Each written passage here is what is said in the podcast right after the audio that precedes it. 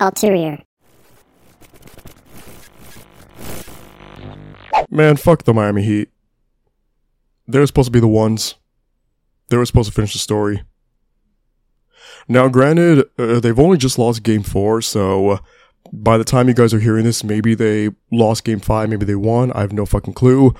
But uh, a double sweep in the conference finals would have been kind of sick, so uh, yeah, fuck them.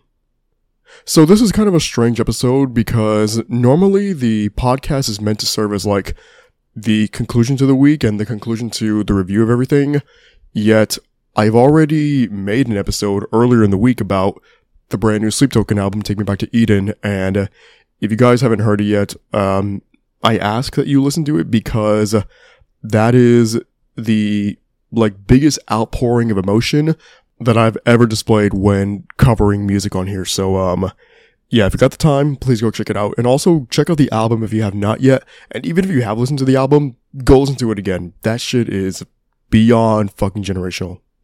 So this may be a bit of a shorter episode, but I wanted to still be something of substance because all the bands talked about today, they deserve that highlight and spotlight. So, um, yeah, this episode looks at brand new singles by the likes of Holding Absence, I See Stars, The Word Alive, and a few others I want to get through, and then brand new albums by Jutes and The Used. Thank you so much. Thank you for tapping in, and I hope you guys enjoy this episode.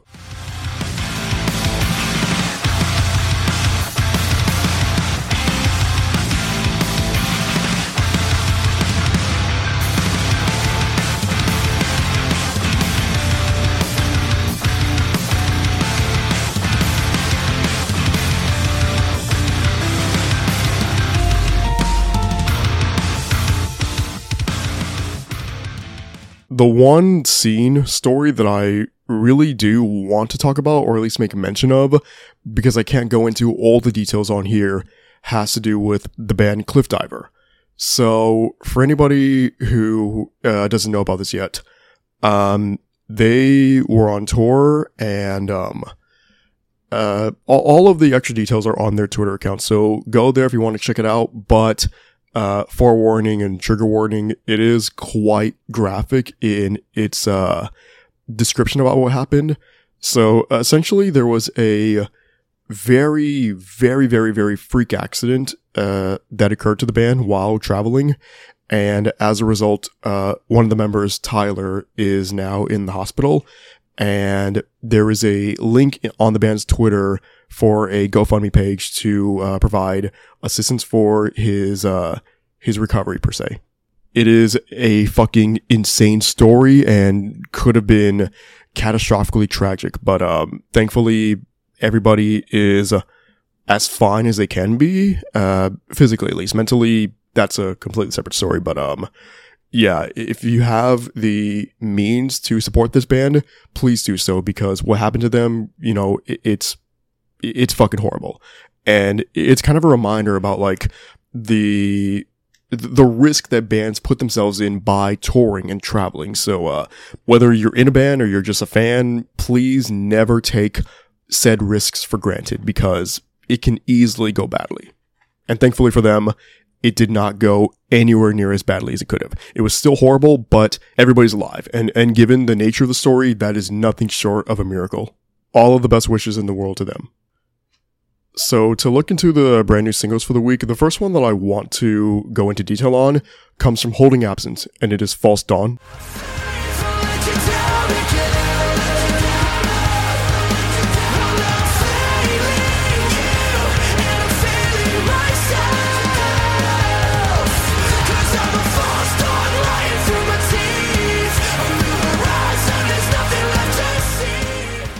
This is a part of the album, The Noble Art of Self Destruction, releasing on August 25th. And that is incredibly fucking exciting because I feel like Holding Absence is one of those acts where whenever there is an announcement for them, whether it be a single, a record, a tour, there is this wave of excitement because Holding Absence is genuinely, truly one of the best bands in the world, and they command that kind of attention just through sheer talent and ability alone. False Dawn, I was initially of the belief that I didn't prefer this song over A Crooked Melody, which is a lead single for the record.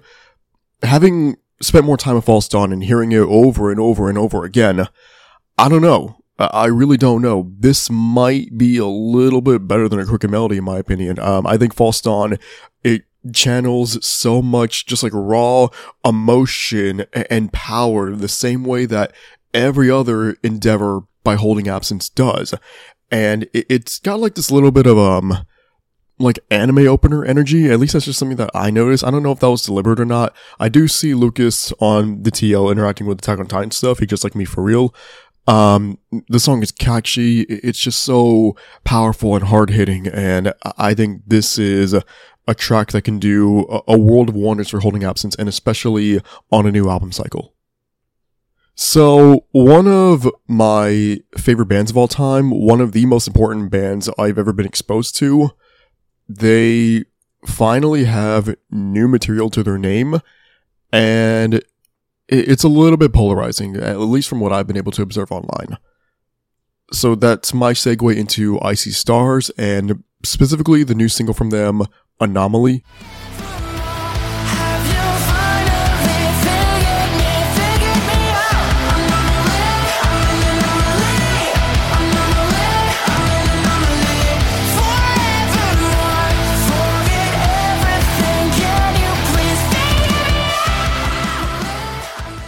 There's a, lot I can say about I See Stars, and one day I'm sure I will.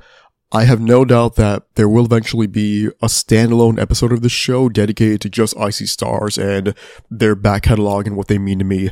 No pun intended.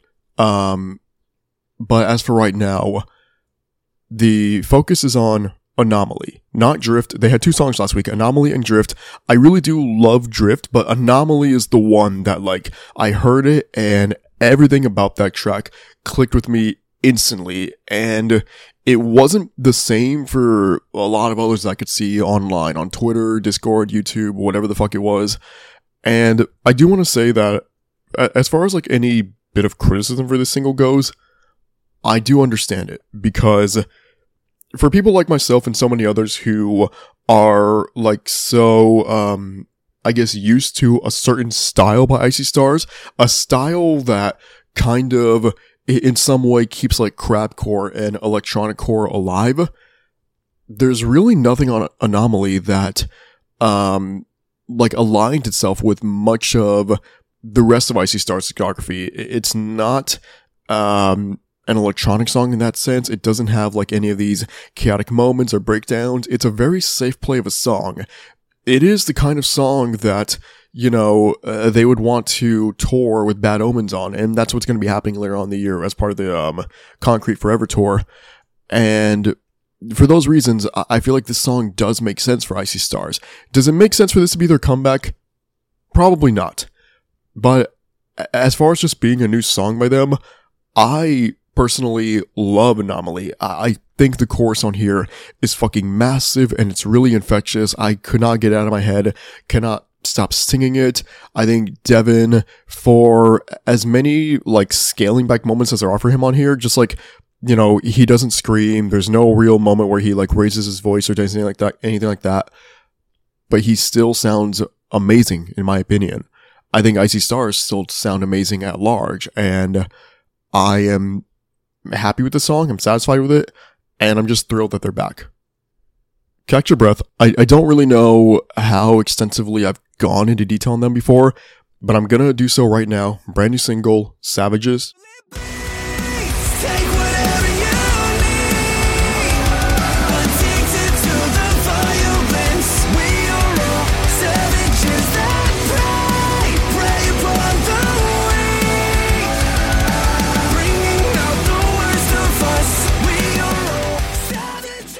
There is a likely chance that uh, if you are just now getting into Your Breath or you recently have been, it came through the single Dial Tone. And that's how I got into them.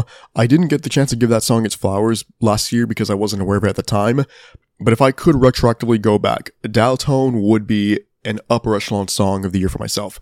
But this isn't about Dial Tone, it's about Savages, which I think almost mirrors the kind of um like catchy progression and just a straightforward like all rock nature of dial tone in a way. Savages is just so easy to get lost in, so easy to nod your head to. Um it, it kind of has like this little bit of like a nostalgia element as far as like that specific era of like the mid 2000s or mid 2010s rather, where you had bands like Bring Me the Horizon and Of Mice and Men, and to some extent Asking Alexandria, like really trying to go for that like hard rock style. That's what I sense with Savages, and I think Catch Your Breath do an incredible job at capturing that specific type of sound. Um, it's just a really easily flowing song. I got to see Catch Your Breath a while back, not a while back, but a few weeks ago. That might as well be a while back in fucking real time. Um, and they're amazing. Uh, great musicianship, great guys all around, and I'm very happy that they're able to achieve the success that they have so far, considering that off a song like Savages, I think they really do deserve it. So there's a lot of excitement right now in the camp of the Wonder Years and their fan base, and one area of such excitement comes from the new song of theirs, God Damn It All.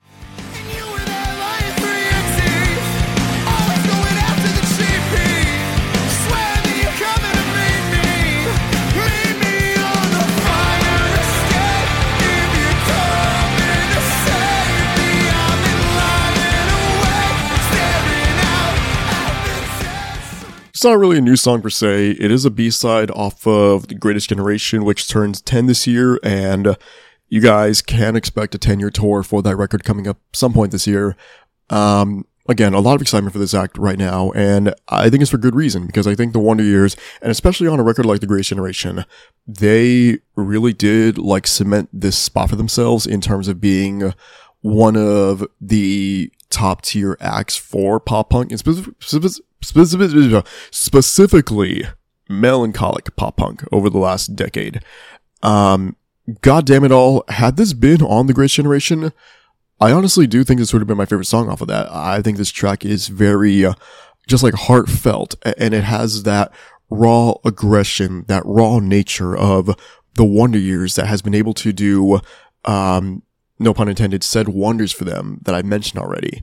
Um, I, I just love this song a lot. And I, I think right now is this immaculate time in history to be a fan of the Wonder Years because it feels like anything that somebody could want from them, you're going to be getting this year. You're getting great songs like this. You're going to get the Greatest Generation tour. You're getting this band operating at the highest level that they possibly can. And that's really, really fucking sick to see. Strange Love is the name of the brand new single out right now by The Word Alive.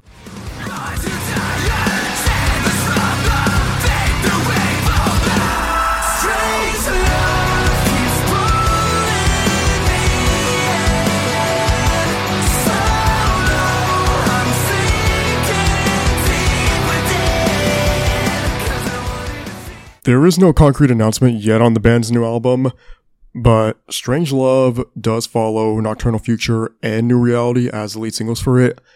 And like those two tracks, I think that Strange Love does a great job at sort of like reaffirming all the strengths within the Word Alive and how sick they are consistently. And I say reaffirming because for myself, every cycle for the Word Alive, I'm not surprised when there's something on there that I am blown away by and taken aback by because that, um, like those heights to me are to be expected by this point from the Word Alive.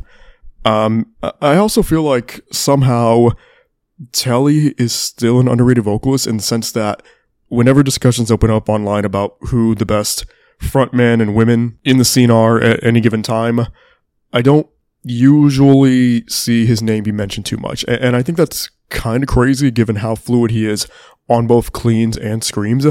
And it is that fluidity that helps maintain the structure to a song like Strange Love and the fluctuating between being so enchanting and soothing in the chorus and then uh, showcasing a bit of brutality in the breakdown. That's the kind of prowess and talent that has been able to get the word alive to where they are right now and will get them to where they're going to be following this upcoming album. So, how about PVRIS? Because I- feel like for as nameworthy as PVRIS are in the scene, I don't see enough people really talking about the evergreen singles, especially the new one, Love Is A. Around my throat, ain't been to heaven, but I'm close. Your love is a murder. Your love is a murder. I let you touch me sweet and slow. Just take my body and my soul. Your love is a murder. Your love is a murder. And to some extent, I get it. You know, uh, there's a lot going on in the scene right now. Sleep Token, and then recently like Current, Something Nowhere, and Invent Animate. A lot about the contemporary scene is consuming so much of social media to the point where a band like PVRIS, who kind of has one foot in, one foot out the scene, might get cast aside and overshadowed. But to me, that is criminal because even though PVRIS have ventured into a territory that is way more pop oriented than alt rock or whatever you want to label their prior material as, they are still so fucking consistent and good. And time and time again, showing why they have the platform that they do, why they've been able to make it to the heights that they have, why Lynn is still to this day one of the best and most powerful voices in all of music. I think when it comes to the instrumentation of Love is a, it just flows so well while being so like calm a- and peaceful in some ways. Like to me, it, it gives off this uh this this feeling of like being in a garden a- and just not having like any of the woes of the outside world interfering with the tranquility of that moment. It's just so goddamn relaxing. And having Lynn lay her vocals over that, it, it makes for this I- impeccable song that I think aligns itself so well with everything else off of Evergreen so far. And, you know, even if this is a different PVRIS, it's still a fucking kick ass PVRIS. The final single that I'll go into detail on for the episode is by Beauty School Dropout, and it is called Dying to Be You.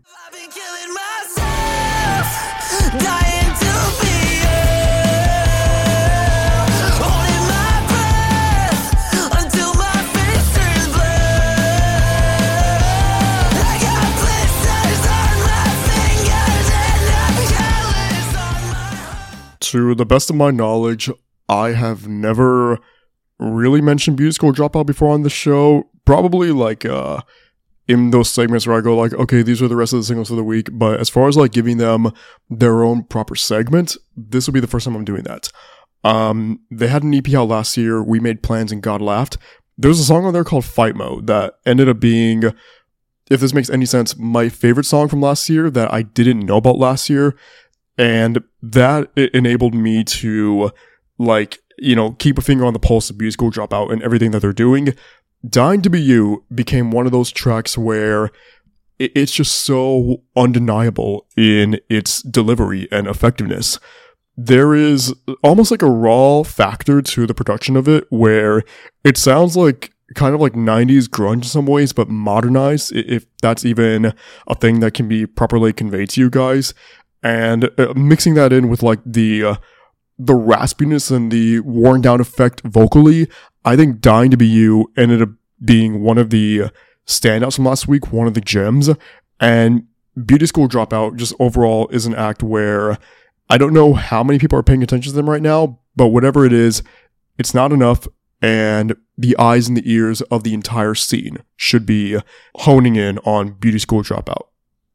These are the remaining singles from last week that I gave either a 4 or a 5 to in the social media reviews.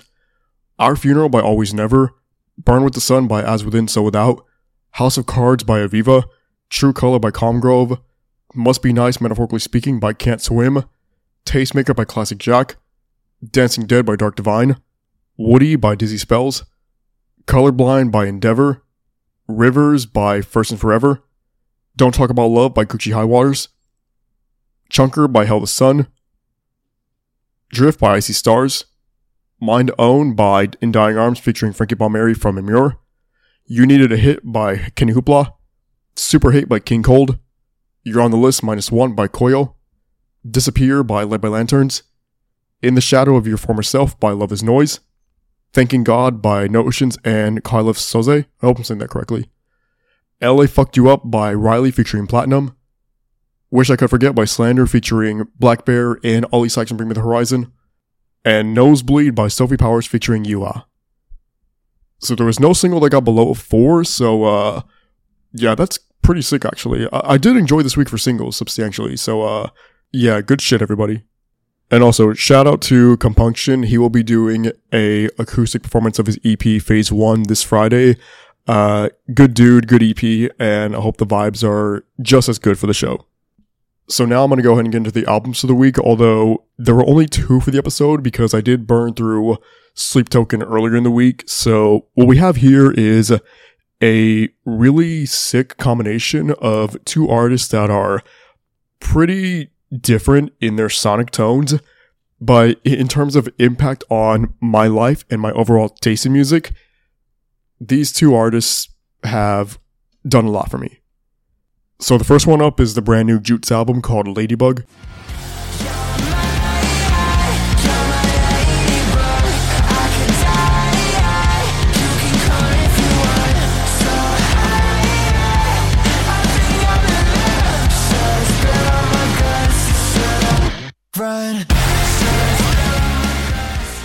So I guess as far as like a background on Jutes goes, my adoration for his music would have come around the early stage of the pandemic. And at that time, there was like almost like an influx of bands or artists rather within those like hip hop slash pop punk genre lines that I was exposed to all at once. So there's like Jutes, Codis, Smrtdeath, um, uh, uh, kind of low Aaron, but also not really, but let's go with that still.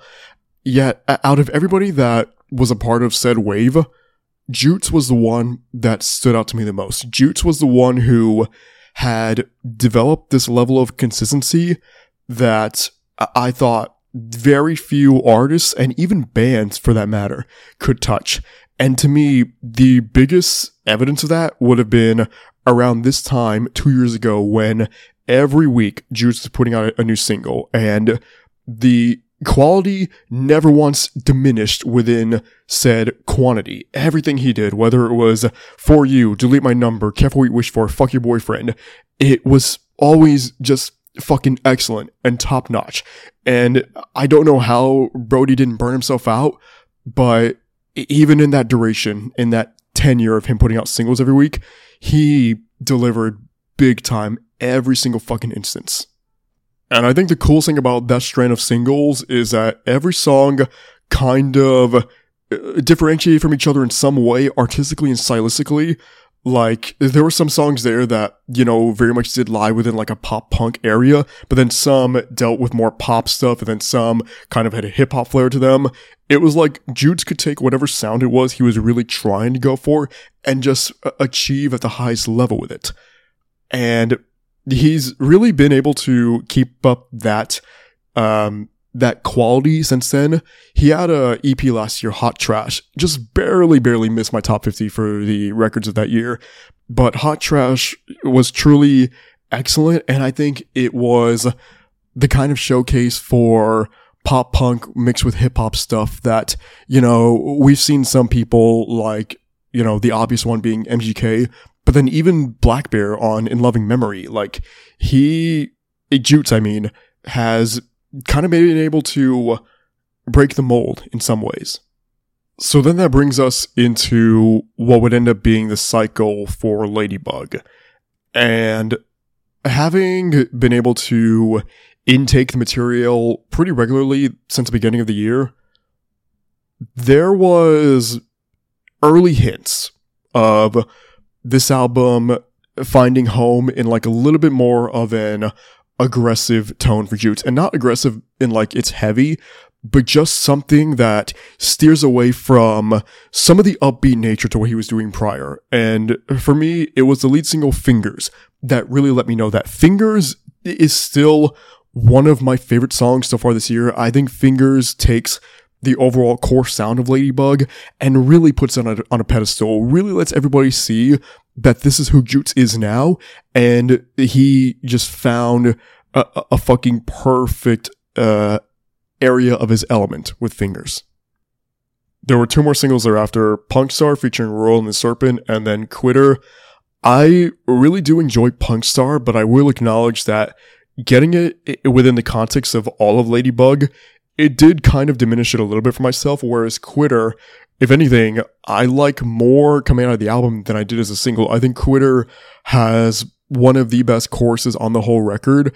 It is just so explosive and really fun and catchy. And I think those three uh, characteristics explosive, fun, and catchy generally do apply to so much of what is going on here on Ladybug. Like the intro song, Send My Love.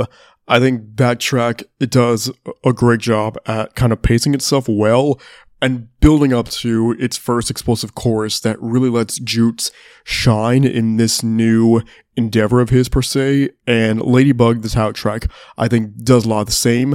And it was at that point where something that kind of hit me about like, I don't want to say like an influence on the album, but an influence at least on um the kind of comparisons I can draw to the record.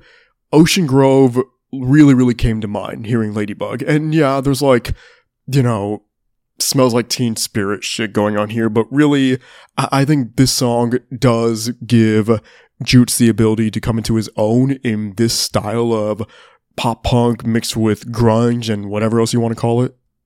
And there are more songs that really do give off that same flavor, like Muscle Memory and Raw Dog, just continuing to build up Jutes as this potential pop punk and grunge powerhouse.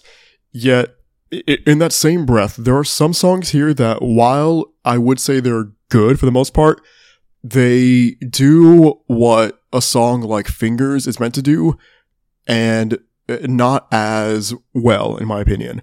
Um, do it to myself and static. Those were the two that jumped out to me as like, you're good and I have no issue with you really, but you're just not at the same level as, you know, the title track or fingers, like I said. Um, I think do it to myself. My issue with it is just that the chorus, it doesn't capture that same kind of, uh, like uprooting energy that could command a live reaction the same way that, uh, you know, fingers did or quitter.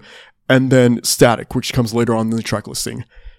It kind of I, I- don't want to say it tries to be slower, but it definitely feels like it's meant to be a slower paced song while packing the same energy and aggression. And to me, that kind of style, it, it just doesn't really work, or, or at least it doesn't work in the same way as most of the other songs here. But I don't want those points of mine to overtake what it is that I really feel about this album, which is that it does a great job at pushing Jute's sound forward in this new direction. Um, ultimately, I don't think I prefer it over Careful What You Wish For, which was like a singles compilation record he did two years ago. And that's just because Jute's taking on, you know, hip hop and pop, that resonates with me a, a little bit more than him doing that for pop punk and grunge. But that being said, Ladybug to me is still a successful album.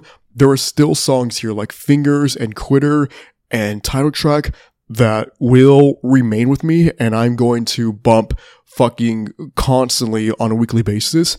And I think just in terms of the consistency that I spoke of earlier about Jutes, uh, Man's still got it. Man's is still him in so many areas. And for the other album, we have Toxic Positivity by The Used.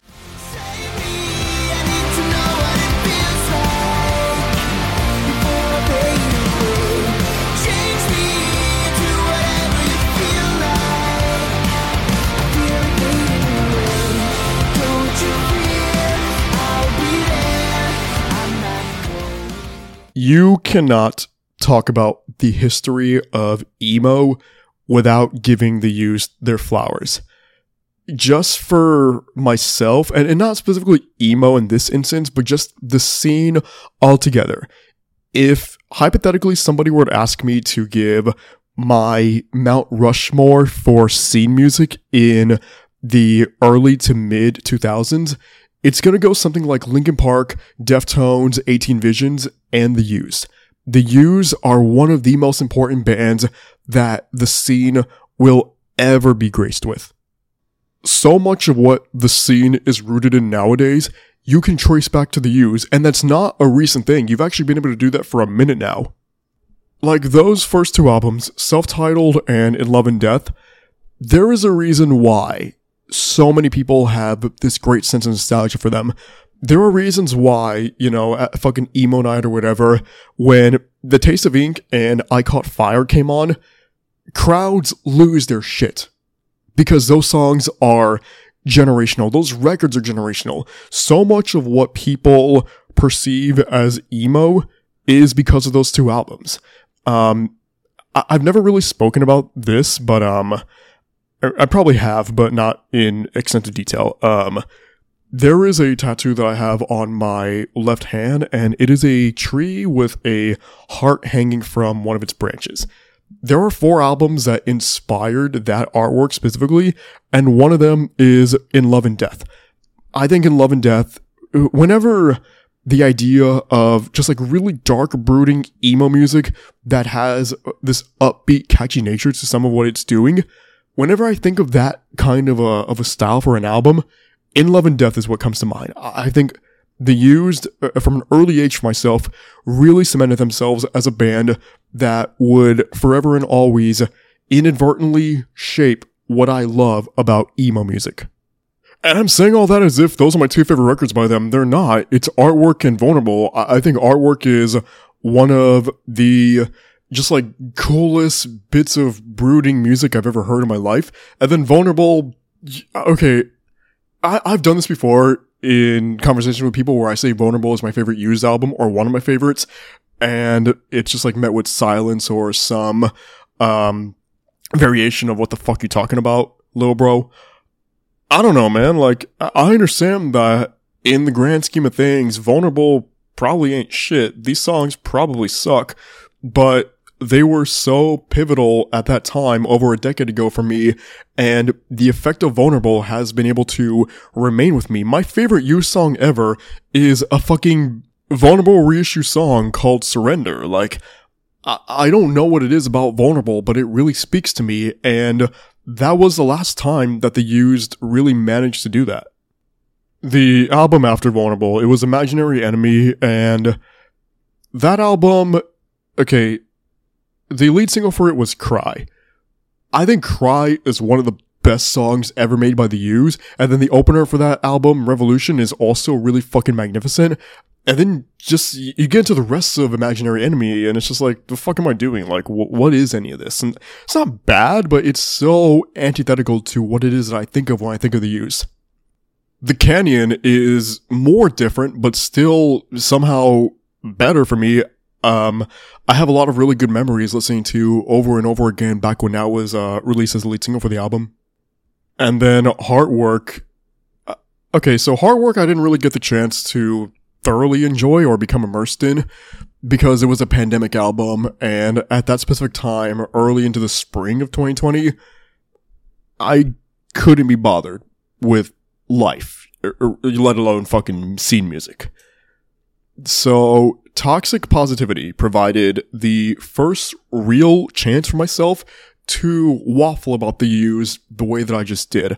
And I do wish that I could start the actual discourse about toxic positivity in a better manner, but the rollout for this record is one of the strangest things that I've seen so far this year because the two songs that released early on that were kind of used to promote the album, Fuck You and People Are Vomit, they're not even here.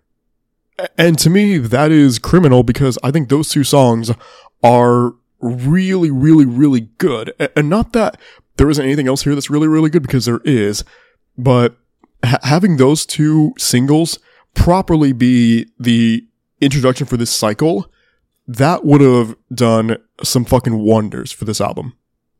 So because of that, that left Numb as the only song that really gave people uh, a glimpse into toxic positivity that ended up making it onto the album. And I don't think that's a bad thing because Numb is one of my favorites on the album. I think Numb mixing the piano elements with the uh, chorus that really lets the used shine in a big way.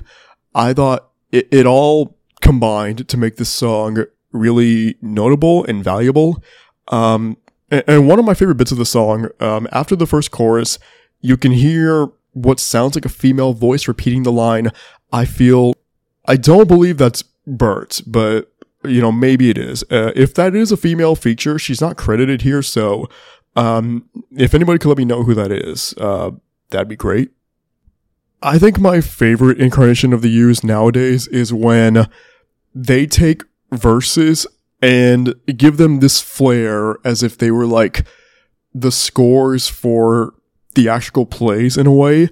and use those to lead into courses that feel so massive. And there are definitely songs here that achieve that, like Worst I've Ever Been and Pinky Swear. Just really easy for me to get lost in and really easy for me to once again find comfort in what the Used are doing. But I- I've realized now that there's definitely room for error in that um, stylistic approach because on songs like Headspace and Dancing with a Brick Wall, I can sense the ideas are there and they easily could have worked, but for whatever reason, I don't think they do. And again, at least not to the level that they did on the aforementioned songs like Worst Ever Been and Pinky Swear. Um, it, just misses the mark a little bit, but that was enough to kind of hinder those songs and make me believe that the used did not necessarily operate at the uh, highest and necessary level for those songs. And then even when they do take a little bit of chances, like House of Sand, which is more of an acoustic based song than anything else, to, to me, it just, ah, God, okay. I don't really know how to explain it because I know that the used can uh, achieve greatness with this kind of a sound. But on House of Sand, it- it just kind of falls a little bit flat when compared to the bigger moments on this album that really did work for myself.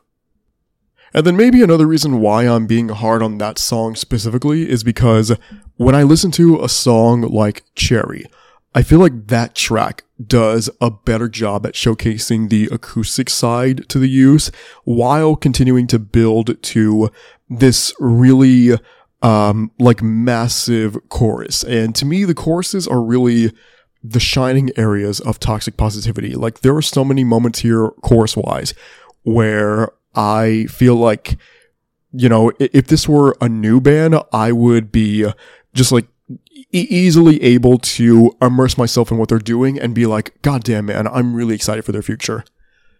But for the used, it doesn't really, um, it doesn't really make me excited for the future. It just makes me think like, okay, they, they can do a good job still at making quality music, but in the grand scheme of things, what is the likelihood that I'm going to want to listen to toxic positivity over in love and death or vulnerable artwork and even lies for the liars? Like, there is none. It's a non-existent thought in my brain and maybe it's not fair to use that as a reasoning for why I'm not super high on the album right now. But again, considering that the used might be like a Mount Rushmore band for myself, I don't really have any different lenses to look at this album through. Um, I think it's good for what it is. I- think it's worth a listen for anybody, whether you're a veteran fan of the used or somebody more casual. But just for myself and my own tastes and interests within this band, toxic positivity it does not leave a lasting impression on me. And that does suck, but it's not the end of the world for the used, considering who they are and what their back catalog means to the entire scene. And that's it. That was every album and single for the week for me to review. And yeah, this is a week that I'm going to remember for a really long time. And not just because of Sleep Token, but generally a lot of what I heard this week, whether it's Holding Absence or uh, Catch Your Breath, I See Stars, whoever the fuck. This week really helped show me that there will be a lot come December for me to fondly look back on. And we're just still barely in fucking May, guys. So, um, big things are coming and this is a very important and exciting time for the scene. Thank you for listening. I hope you guys enjoyed this episode. And as always, for the love of the game, let's make a scene.